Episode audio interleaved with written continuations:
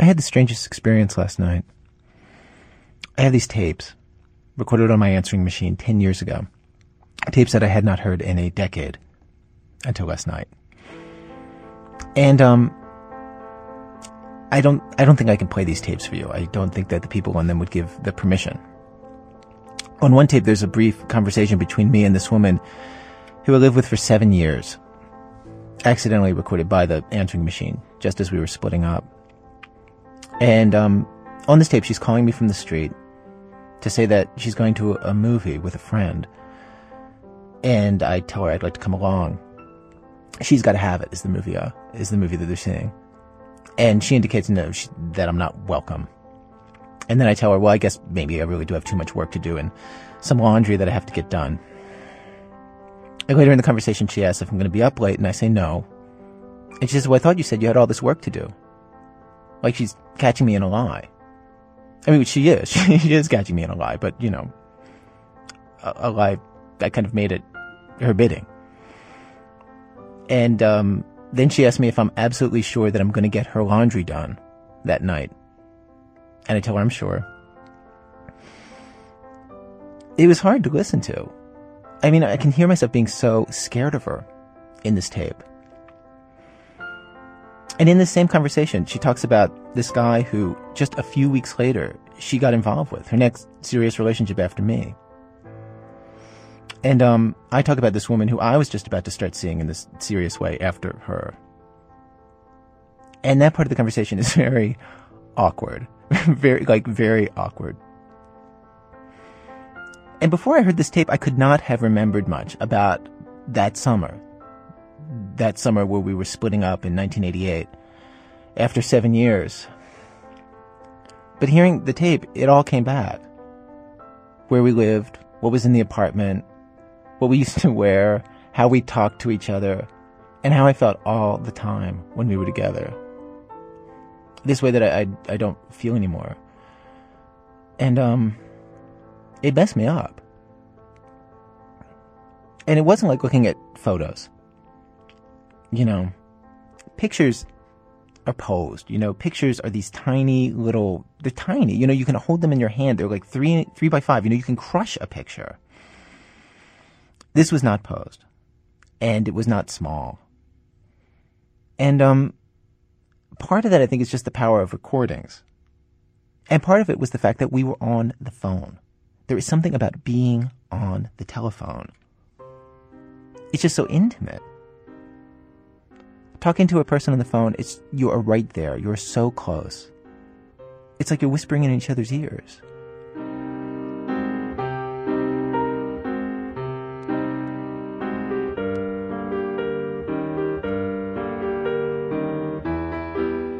There are these tapes of Lyndon Johnson on the telephone in this audiobook called Taking Charge by historian Michael Beschloss. And Beschloss makes the argument that without these recordings of Lyndon Johnson on the telephone, an important part of Johnson would be completely lost to history.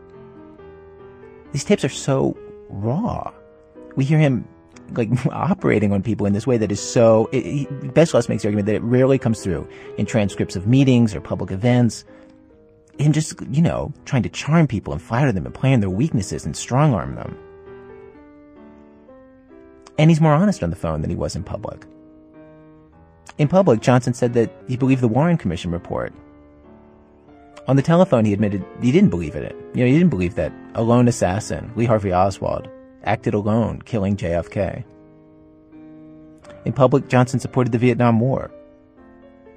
On the telephone, he admitted his doubts. I'll tell you, the more I just stayed awake last night thinking about this thing, the more I think of it, I don't know what in the hell. Uh, it looks like me we're getting into another Korea. It just worries the hell out of me. I don't see what we can ever hope to get out of there with once we're committed. He's talking to uh, National Security Advisor McGeorge Bundy. I don't think it's worth fighting for, and I don't think we can get out. And it's just the biggest damn mess. It is. It's an awful mess.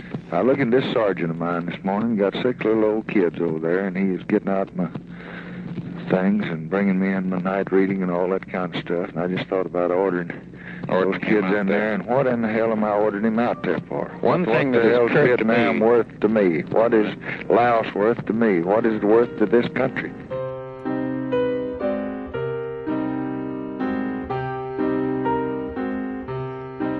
Now, of course, if you start running the communists, they may just chase you right into your own kitchen. Yeah, that's the trouble. And that is what the rest of the uh, that half of the world is going to think if this thing comes apart on us. That's that's the dilemma. That's exactly the dilemma. But everybody I talk to that's got any sense now, they just says, "Oh my God, please give us thought." Yeah. But uh, it's damned easy to get in war, but it's going to be awfully hard to ever extricate yourself Very if you get easy. in. I'm, I'm very sensitive to the fact that people who are having trouble with an intransigent trouble find it very easy. On the telephone, we are who we truly are. Some of the time, anyway. Well, from WBEZ Chicago and Public Radio International, it's This American Life. I'm Ira Glass. Each week in our program, of course, we choose a theme, bring you a variety of different kinds of stories on that theme. Today's program, telephone stories. What we reveal about ourselves on the phone that we do not reveal any other way. Act 1.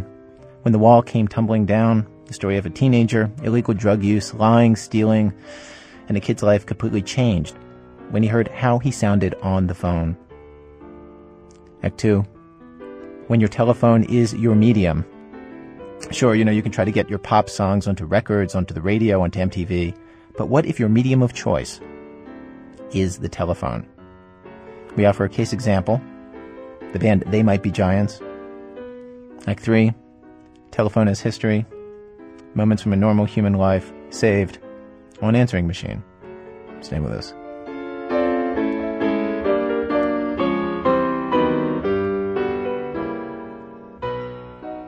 Act 1. Well, let's forget uh, telephone numbers for a moment and let's start with a zip code 90210.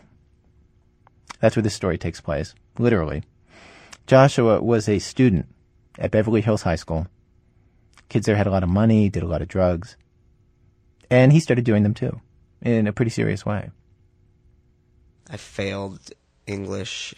I failed PE even, which is difficult to do unless you're, you know, running off getting stoned whenever you're supposed to be running around the track. Um, and I just, you know, I just did whatever I wanted to do whenever I wanted to do it.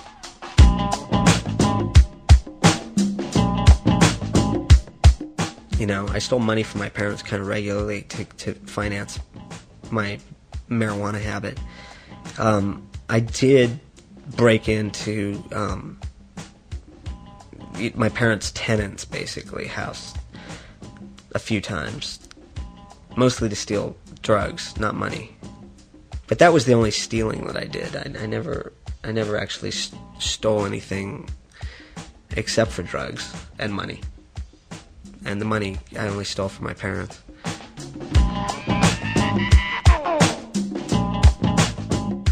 Well, I noticed my dad started to um, punish me for things that I that I hadn't done, or at least things that he couldn't have possibly known that I had done. And uh, it was, you know, I would have a great weekend planned, for instance, and we were going to go out and do whatever sorts of craziness would would come up. You know, maybe we'll go take some some LSD or something like that, or mushrooms, and it was, and my dad would would ground me the day before, you know, for for no particular reason, and it was very strange. The timing was uncanny. Um, and uh, one day, he was driving me down to school, as he did every morning, and uh, on the way to school, he told me that uh, that the administration of the of Beverly had contacted him and that they were going to they had narcs in the school that were posing as students and um, they were going to run a sweep of the school and basically bust everyone who was involved in this. So he told me that the the administration had contacted him because they knew that I was involved in this this whole faction of of bad eggs, and they they also knew that I was not a, a dealer.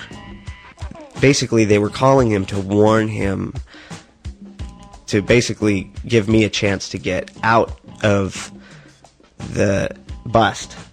So he told me, you know, I better get it together because it's going to happen very soon. And then in the same conversation, he started, uh, you know, naming all of the names of the kids that were involved in, and um, there were names that there were, there was no way he could know. And so the story was very credible the way it was the way it was uh, laid out, and I believed it 100 percent. And uh, I went to school that day. I remember, and I told of course, I told all of my friends that there was going to be this major bust happening at Beverly Hills High School very soon, and uh, so everybody better quickly go undercover. And uh, people were, became much more careful.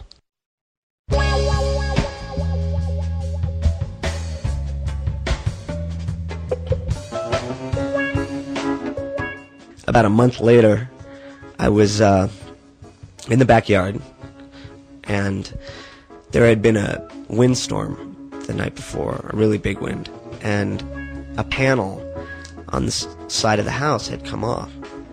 And I was in the backyard with my friend, and we were smoking a joint, like we always did every day after school. We would come home and smoke a joint.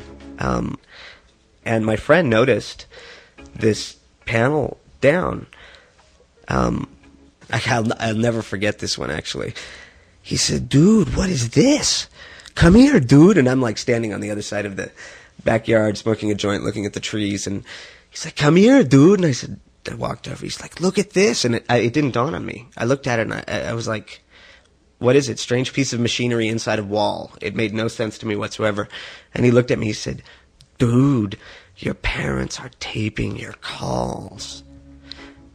And that meant that dad knew everything. No wonder he was grounding me at such uh, crucial moments, you know, in my party life. I'm getting like some buds and some coke delivered here tonight. Really? Yeah, so listen, if you guys want to come, just call me before you come. Well, you can come over here if you want. Really? Yeah, because they're going out, so.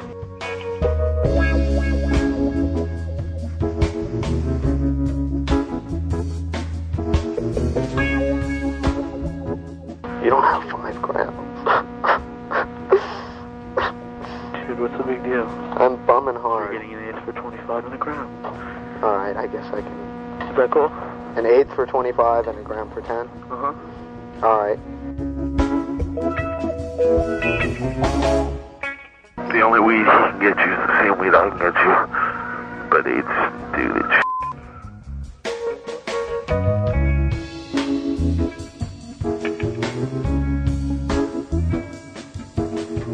when I saw the tape recorder, it was disbelief. I was in a state of disbelief, pure shock.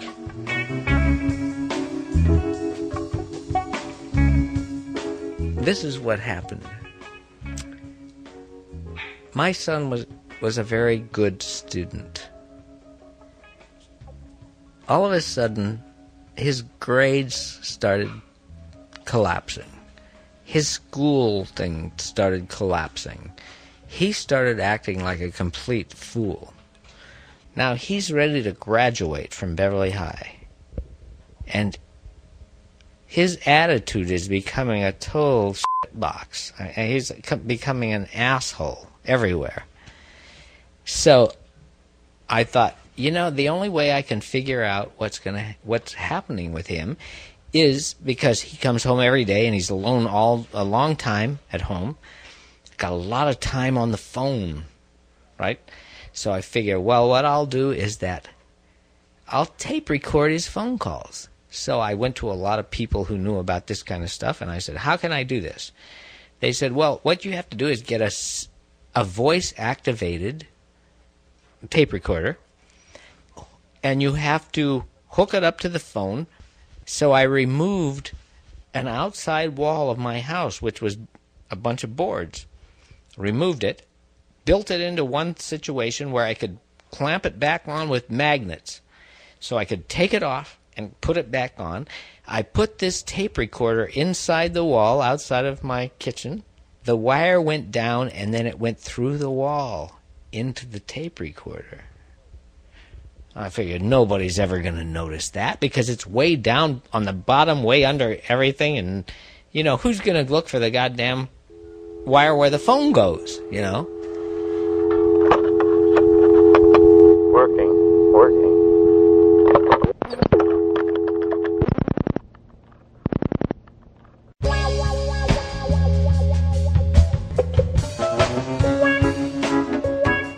Un- unbelievable. I can't believe that this is going on. It, it, it was a multiple emotional sort of cascade because, on the one hand, you know, I'm being incredibly violated by my father. But I, we gave him whatever we could give him, everything we could possibly give him, and then I felt, I felt real violated by the fact that he thought that was nothing. What meant something to him was that he wanted to do these things that he wanted to do. He wanted to be with these people he wanted to be with. Dad, I went home today during fifth mod. Yeah. You s- turned my room upside down, didn't you? All I know is that there was a note on our front door from Annie. That said, It said someone has been in her apartment again, taking certain things, what? What was missing?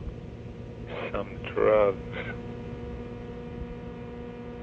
There was a note on it. Been going into Annie's again? No. I just I got that one bud from my friend, and that's all.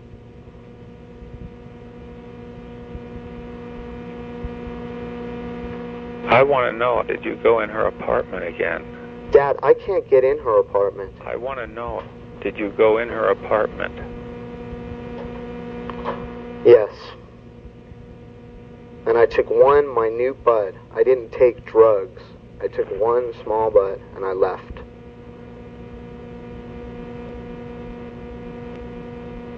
Okay, you go to work. But tonight I want to have a little discussion with you. Because I'm going to have to try to find out where you're coming from. I, Dad, I'm not coming. I just think I've got you figured out and something else happened. No, Dad. No. He never came to my work during the day when he was going to school. Never. He'd start coming to my work and he'd start going at lunchtime and he would say, you know, hey, uh, I just came over to see if you guys needed any help or if, if there's anything I could do or whatever. And then he'd leave and there'd be like a hundred, two hundred bucks missing from from the drawer. I hope Scott didn't score that stuff. Why? Because I want my money back. Because you want to buy blow, or you just don't want it? No, I have to give that hundred back to my dad. He knows. Yep. How do you find out? I don't know.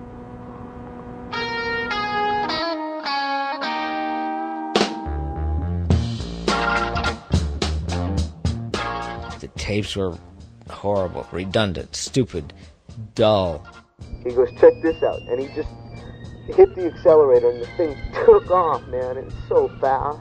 It's so rad. You know, a teenager gets on the phone, they stay on the phone for a long time. Hours. I would come home and I would have to listen to like three, four hours of tape of him on the phone saying nothing. I mean, dribble. Like, hey, hey, man. You know, what's up? What, you, what are you going to do? Hey, what are you going to do? Hello? Hey, Hey, what's happening? uh, not much. How's Palm Springs? Uh, alright. Really? But the interesting part was that things would come around like, what are we going to do tomorrow? Hey, why don't we do some coke? Why don't we do some. I mean, but what I would, what I tried to do was that whenever I heard something on this tape that, that was like a direction he was going to go in, I would say, could you help me at my, at my shop tomorrow at four o'clock? I really need you. And he'd go, Oh, well, I'm busy. And I'd say, I don't care how busy you are. I really need you. This is important. And he would, he would shut off the plants and he would come and help me. So what I tried to do by listening to the tapes was to redirect whatever he was going to do. And I did that. and it worked. It worked. This doesn't have anything to do with parents, man. We're talking serious matters. Dude, what happened? Like Beverly Hills Police Department. Dude, why? because I'm not gonna tell anybody. Don't because worry. of my known involvement. involvement with drugs at Beverly Hills High School. They they've been calling my dad and asking him if he he's, if he ever. They you know what they said to my dad? What? My dad named so many names to me that I've never even said to him. Dude, He just said- can't follow you. Dude, it's not. It's everybody. They've got about 50 undercover narcs at our school, at my school now. What you should do is just stop abruptly. That's what I have, Dude, dude. don't even talk to those people. I have been. I fully just stopped. There was no way I could possibly confront him and have a truthful uh, situation come out of it. No, he would never admit that to me. Never. seeing the tape recorder, you know, made me realize, wow, what am I going to do? What's the way out of this? Because I, you know, I was a conniver. I was going to come up with the best solution to escape. So, after some thought, I decided that the best, the best road of action would be to continue my lifestyle, of course, um, and while simultaneously becoming perfect on the telephone. In other words, I would just clean up my act on the phone. You're quitting. That, I swear, that's it. It's caused me too much trouble. Aren't you gonna miss it? No way. Fortunately, pot is one of those things that you like outgrow, kind of. Not really like it's not like you mature out of it, but you get bored of it. Yeah. Did you get the acid? No, dude, When do you get it? I'm not gonna do it, dude. I'll get it for you, but I'm not gonna do it. You're not gonna do it? Why? No. What's wrong with you, man? What do you want? What do you want? I'm not on anything. I'm just tired, dude. I'm I'm going straight, man. I'm quitting. Okay, well, I want my.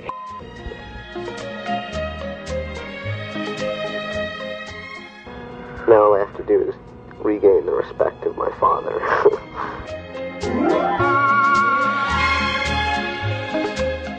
Well, that went on for about a month. It, it went on for about a month of me being perfect on the telephone. And it worked. He stopped busting me at crucial moments. I was able to go out and do everything I wanted to. Um, I alerted everyone at Beverly that, in fact, there wasn't going to be a sweep, that it was all part of this scandal perpetrated by my, my father. And, um, much to their relief.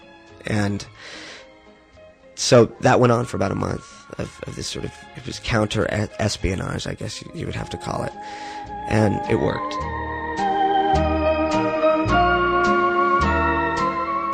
It had gotten to the point of deception upon deception upon deception. I mean, multiple lies on both sides.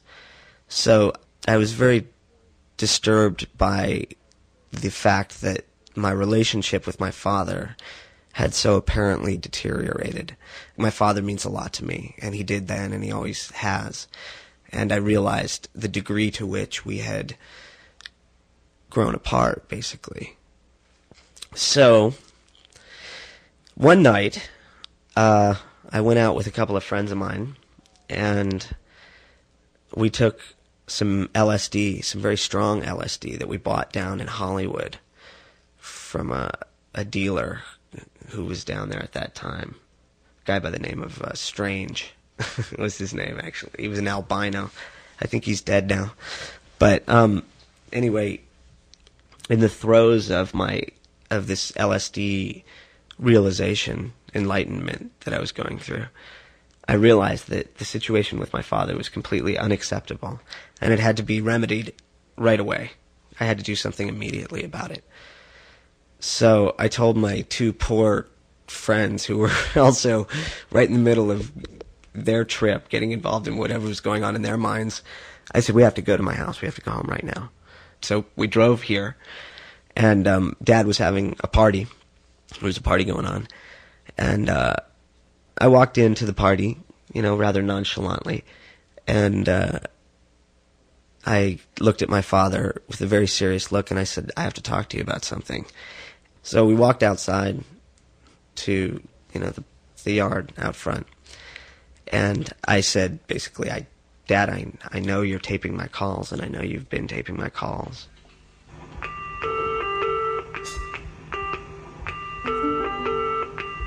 Which was such a strange. It was such a strange sort of uh, accusation I was making, once again, because simultaneously I was admitting to him that I knew that he knew everything that was going on. So on the one hand, I'm saying, Dad, you know, how could you be so horrible as to invade my privacy like this? While simultaneously realizing that he knew that I had been stealing money from him and to support my pot habits. And um, he said, You're right, I'm taping your calls. I've been doing it for quite a while, as a matter of fact. And uh, I, I'm not going to do it anymore. I'm not going to tape your telephone calls anymore. He said, There's something you don't know yet, but I'll tell you now, and perhaps you will not understand what I'm saying. But you think that because I'm your father um, and I'm in this role of the disciplinarian, that it's between you and I. What you haven't realized yet is that your actions have far more impact on your own life than they will on mine. I've already made my life. You have to make your life, and you don't know it yet. He said, uh, I'm going to take, take the tape recorder out tomorrow. Um, and I was waiting for the punishment at this point, right? Because there must be some amazing punishment coming down because he knew everything, you know, military school or what, what's he going to do? He said, I'll take the tape recorder out tomorrow and there's only one thing I want you to do. And I said, what? And he said, uh, I have about 40 tapes, about 40 90 minute tapes of you. Um, I'm going to give them to you and I want you to listen to them. And that's all I ask. No punishment, no, we're not, this is over. This this chapter is over. But the tapes are now yours.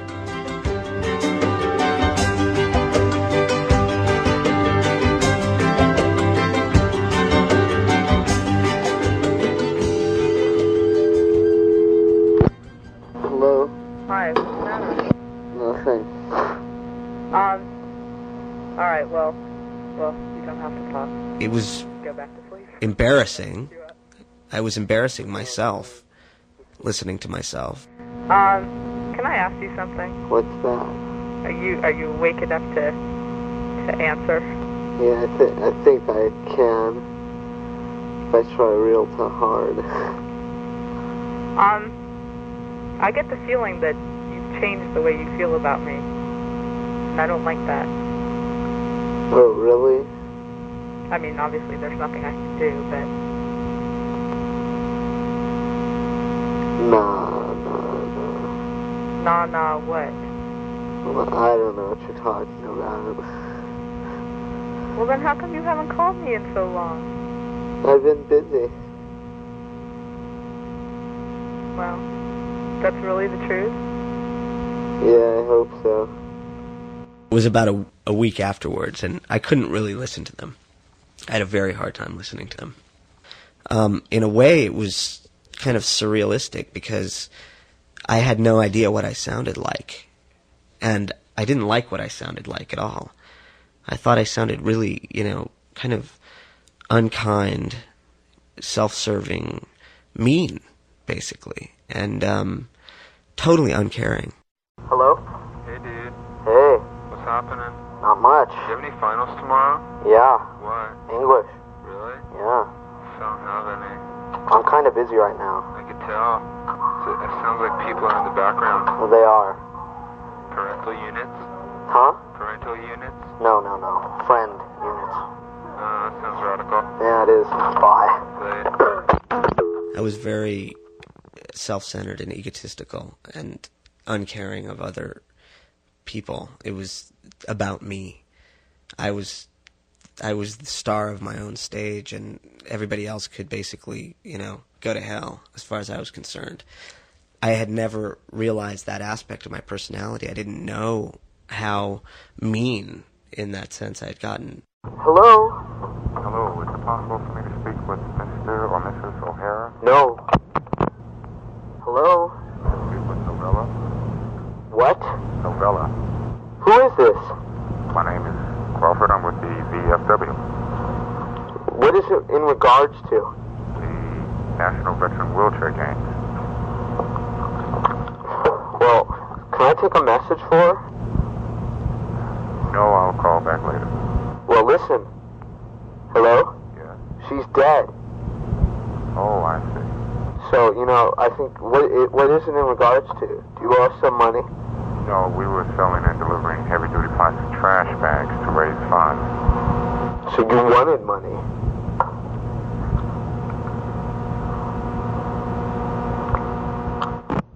And I remember listening to that on the tapes subsequently. And again, it was just it's like, oh my God, I'm a, I'm a, a monster. This is outrageous. Look at the way I'm treating people because I didn't, I don't feel that way, and I'm not that type of person. But at the time, I I was very much, and I didn't know it. I didn't know how little I valued friendship or other people's feelings. Then we went to this dance club and we just met some people. It was like these girls, but we weren't going to scam off, and they were, you know, just friends or something like that. Uh-huh. We got, we waited for like a half hour to get our table. So Did you it's 2:30. scam off them? What? Did you scam or No. no? They were just nice. Yeah. They were just like, oh, you know, it was just like conversation. It was that. It was. Dude, if I was there, that wouldn't have happened. We would have done some shit.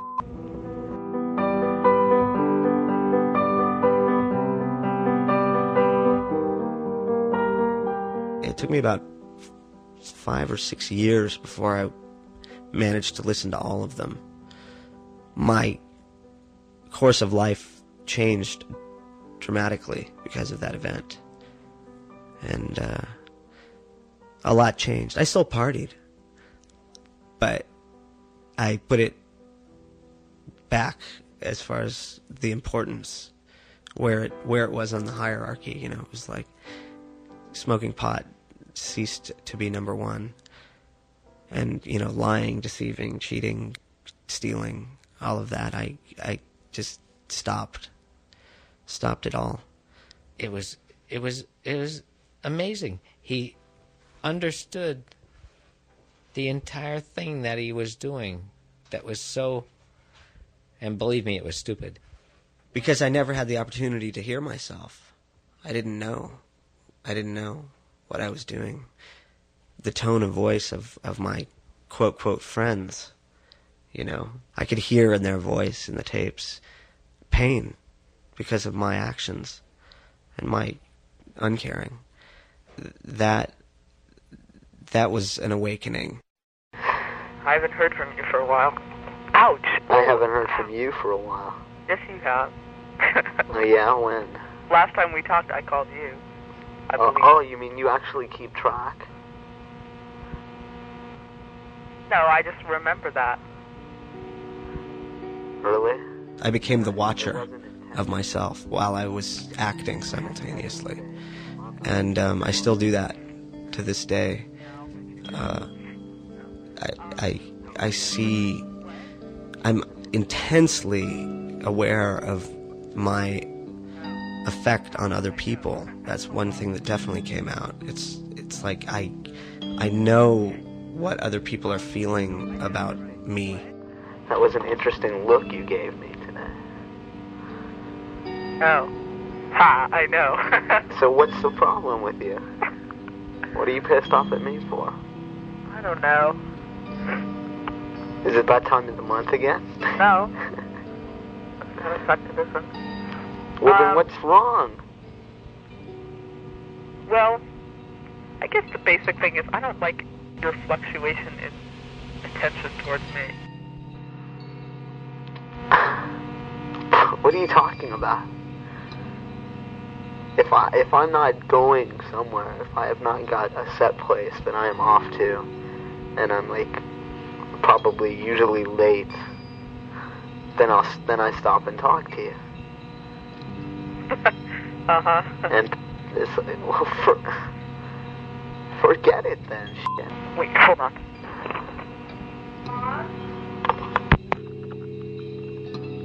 It's it was valuable, very valuable to be able to witness myself in that way, although painful. I got to see myself. It's a rare. I mean, it's a rare gift in a way to be able to see yourself from the outside, from an objective kind of point of view. Um, I think it's probably al- always going to be difficult to, to, to watch yourself. You know, given given an opportunity, I think most people would probably not want to s- see themselves that clearly.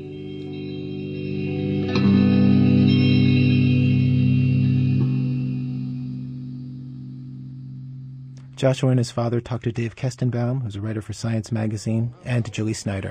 to sing, and shall there be nobody to turn me out. Oh, yes, sir. I've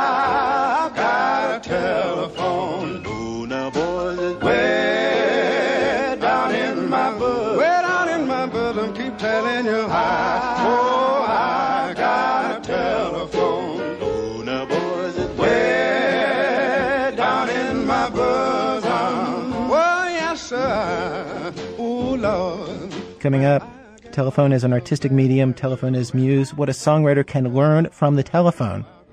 That's in a minute. From Public Radio International, when our program continues.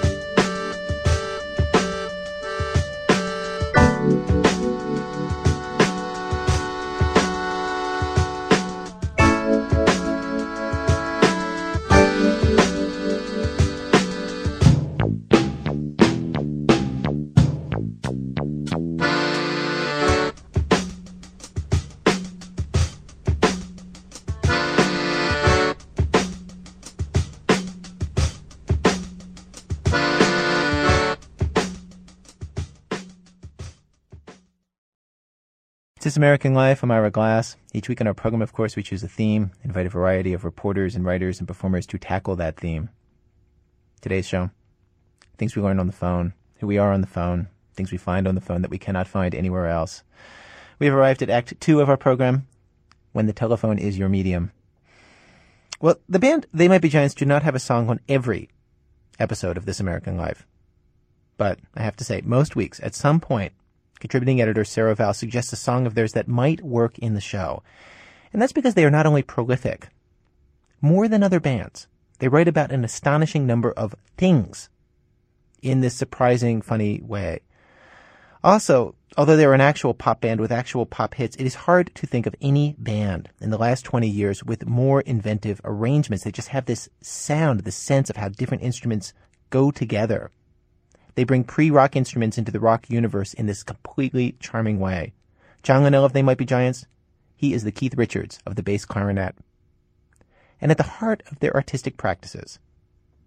Now, you know we have a theme to the show every week. We have a theme to this show. And you know what the theme is, so you know where I'm going with this. At the heart of their artistic practice is the telephone.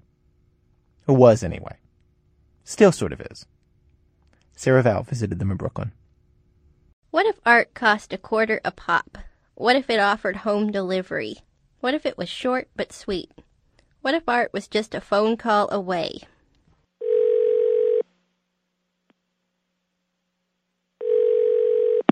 Hello, everybody. This is John M. Giants. Thank you for calling our dial song service. We hope you like it. Hope it sounds good over your phone. Thank you for calling. Call back anytime. They call me Dr. Worm. Good morning, how are you? I'm Dr. Worm. I'm interested in things. I'm not a real doctor, but I am a real worm. I am an actual worm. It's a simple, beautiful idea that anyone, anywhere, anytime can phone a number in Brooklyn, listen to one of They Might Be Giants' wonderful or wonderfully weird songs, and it doesn't cost anything more than any other normal call. Dial a Song's motto free when you call from work.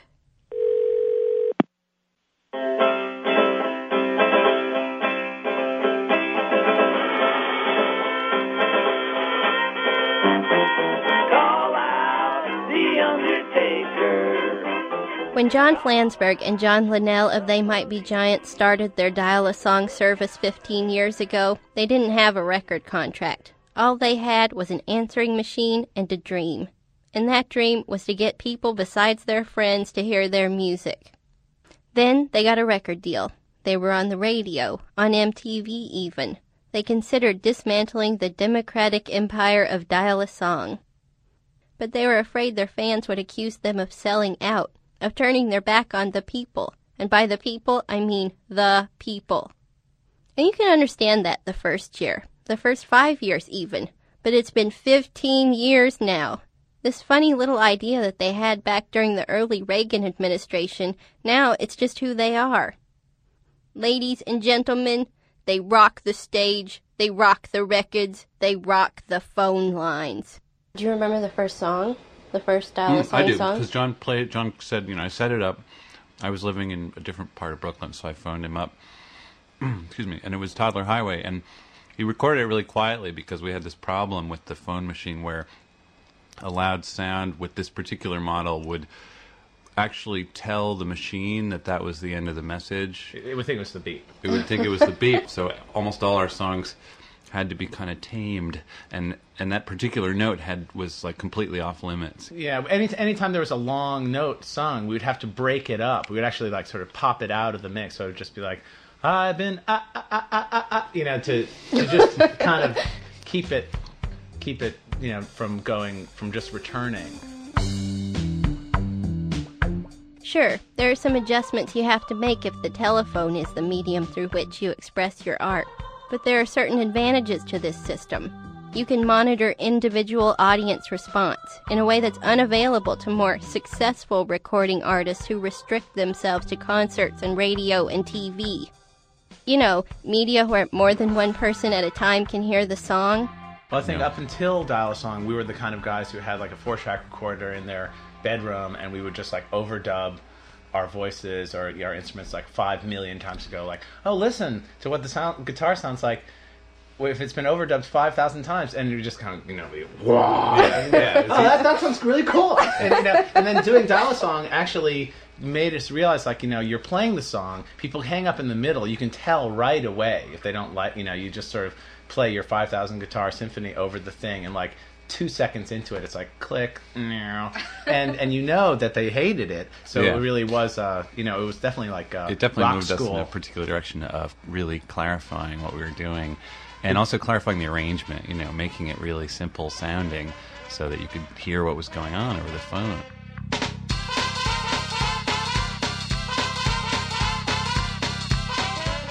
Right now, somewhere in this nation, there's a music student spending thousands of dollars to learn a discipline that he might master more quickly if he just invests in a decent voicemail system.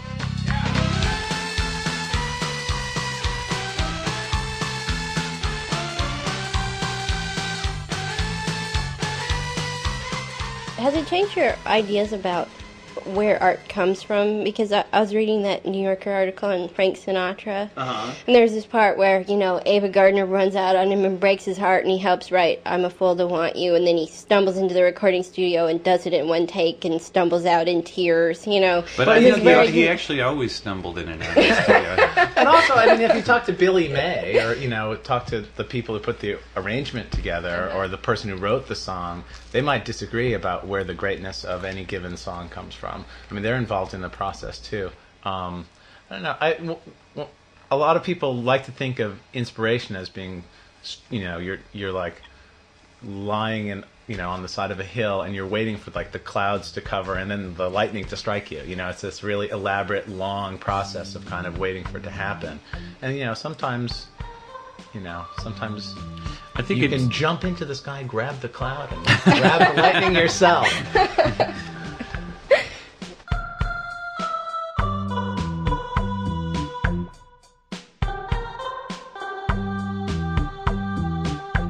Many, perhaps most, of the tunes on Dial a Song won't end up on a They Might Be Giants album.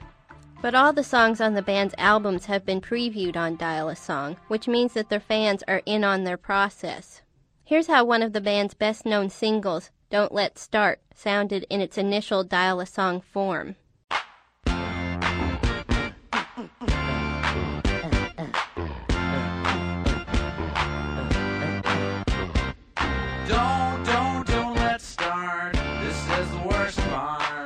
Could believe for all the world that you're my precious little girl. But don't, don't, don't let's start. I've got a weak heart, and I don't get around how you get around. And this is the final, more compelling rock and roll Don't Let Start that ended up on the album.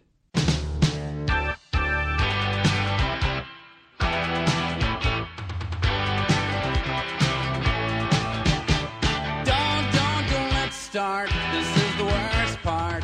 To believe for all the world that you're my precious little girl. But don't, don't, don't let's start. I've got a weak heart, and I don't get around how you get around. The best lyrics in the song are ones they added over what had been just an instrumental bridge in the Dial a Song version. No one in the world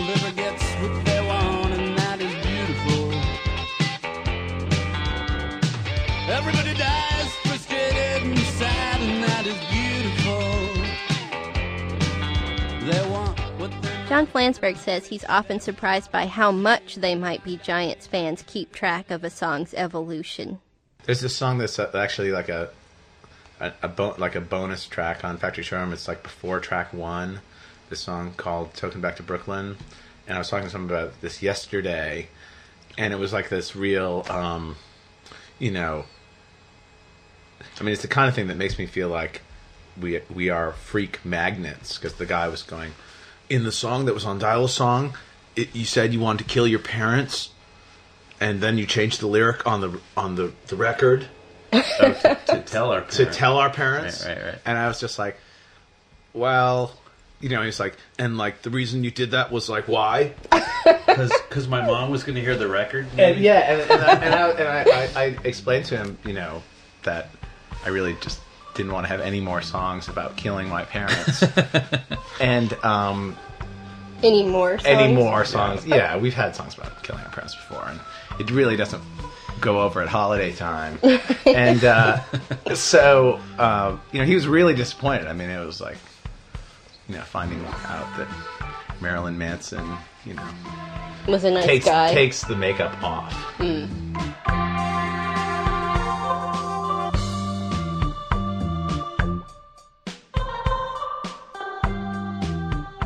Of my favorite They Might Be Giant songs isn't a song at all, but a mysterious recording on the album Miscellaneous T of two unidentified callers discussing the merits of Dial a Song, whose number they found in the band's ad in the Village Voice. What do you think? What do you make out of that recording? I don't know, Glory. I just Some kind of singing. They sound like all kinds of people, right? Yeah. And then it says another child is born in India every time you call this number, right? Yeah, right. Does that make any sense to you? No, it doesn't make no sense. But, and the guy that spoke, I don't know who he is. Yeah. But that's, but it doesn't sound like no answering machine, right? No, it ain't an answering machine because they're not saying anything. They just. But what does he get? How does he make money on this? Whatever he's advertising in the paper. That's this the part that don't make no sense. They got. That's where the kiss. Oh, that was a woman who phoned up, and and uh, the reason why we had this long recording of her was that she was on a conference line with somebody else. This is another like early. Oh, and they were listening to it together? Pop technology. Yeah, Uh-huh. she and she and this guy she had phoned to tell him about Dial a Song. Were listening together, and then when the when the machine finished its song, they had this conversation, and they had no way of disconnecting the third line. So we had about forty five minutes of them blabbering on. They got the craziest things in that paper. Yeah. But this one here, there must be giants. It's called, and it says call machine, and I get the phone number. Yeah. But what kind of money does he make? It don't make no sense? Well, he don't make any money, right? No. But that, then he's a nut, right? Does he? Do you see any sense to that? There may be giants. That, reco- that recording I have on the new one. Did you hear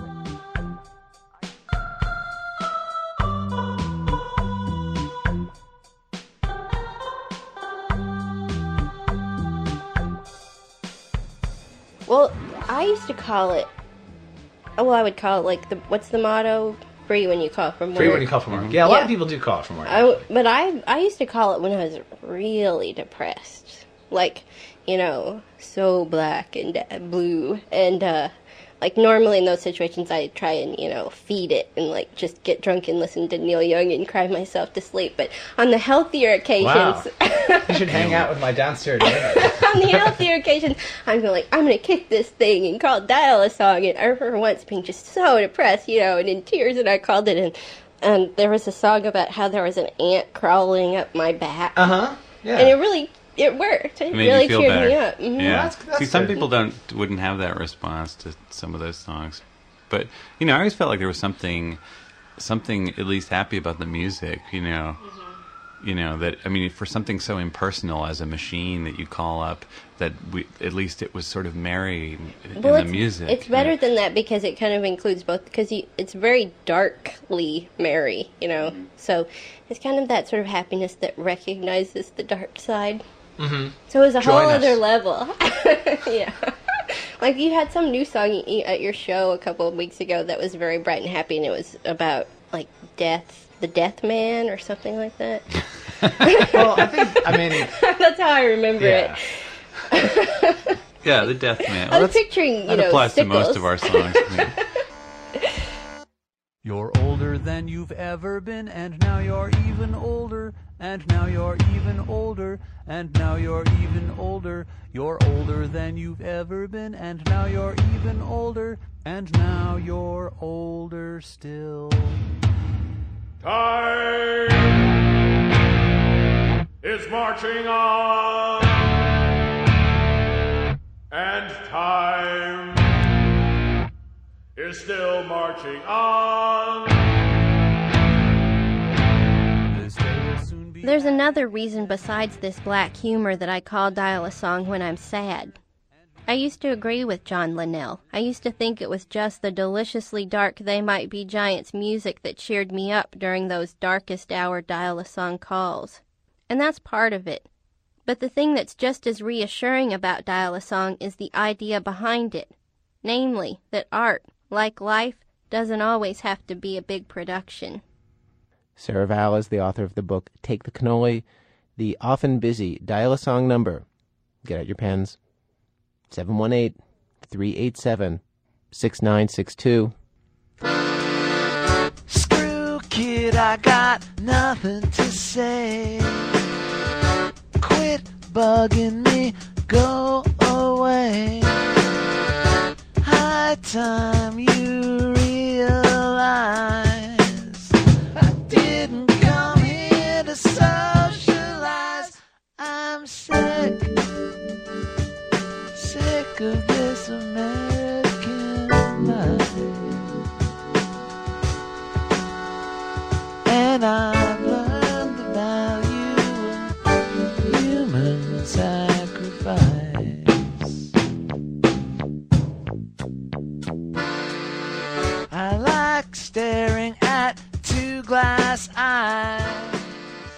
Act 3 Phone is history. What we think of our phone calls and phone messages is so transient, as throwaway moments. Here is another example of a personal human history captured by phone machine. In this case, by Barrett Golding in Bozeman, Montana. The messages are about his father.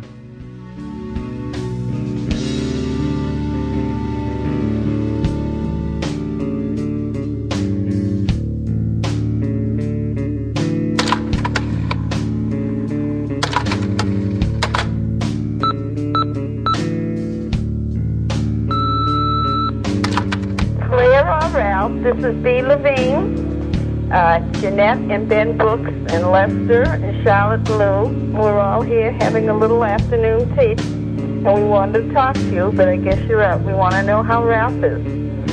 Would you try to call us back one day and let us know what's going on? We all want to know how Ralph is doing. We hope he's doing well. Let us know. Bye.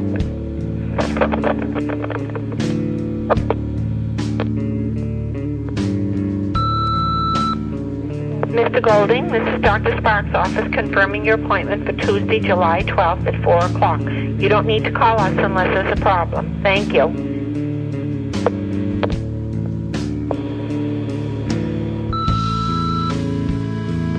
Hi, this is Rose Bernstein. Just calling to welcome you back and hope you had a very good time. And we'd like to say hi to you. Bye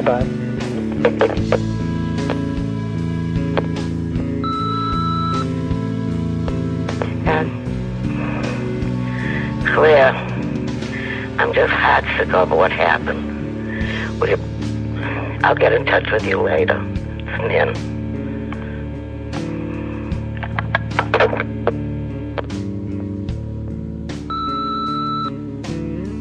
Hi, Mrs. Golding. It's Liz calling from Dr. Casey's office. I wanted just to give you my condolences and tell you how sorry I am. I think we should touch bases at some point, and I'll try calling you again later today. Bye.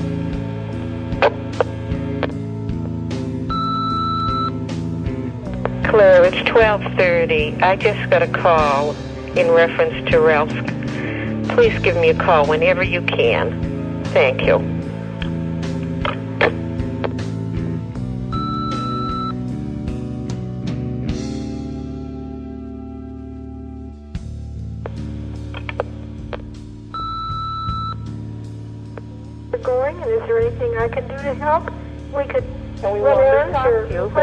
But I clever- guess you're out. We want to know how Ralph is. We're all very concerned.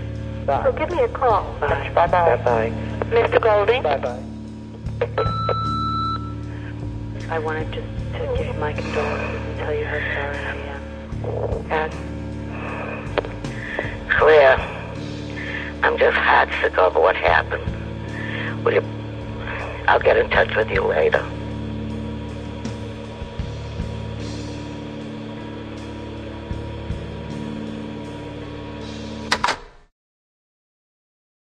Well, our program was produced today by Alix Spiegel and myself with Julie Snyder and Nancy Updike. Senior editor Paul Tough. Special thanks today to John Flansburgh and John Linnell of They Might Be Giants for the song that they wrote about This American Life, which we played at the end of Act Two. Also to Davia Nelson for gospel music tips. Lyndon Johnson tapes are in stores everywhere. They are from Simon and Schuster. Joe Skyward did the music in Barrett Golding's story in Act Three. If you would care to buy a cassette of this or any of our programs, call us here at WBEZ in Chicago. The phone number 312 832 3380. This American Life is distributed by Public Radio International. Funding for our show has been provided by Amazon.com, helping you find your next favorite book with over 13 million titles online at Amazon.com. Other funding comes from the Capital Group companies, investing for individuals and institutions throughout the world, and sponsor of the American Funds group of mutual funds, and from the Corporation for Public Broadcasting, the National Endowment for the Arts, the listeners of WBEZ Chicago, WBEZ Management Oversight by Torey Malatia, who describes his job overseeing us this way. I would come home and I would have to listen to like three, four hours of tape saying nothing. I mean, dribble. I'm Ira Glass. Back next week with more stories of this American life. PRI, Public Radio International.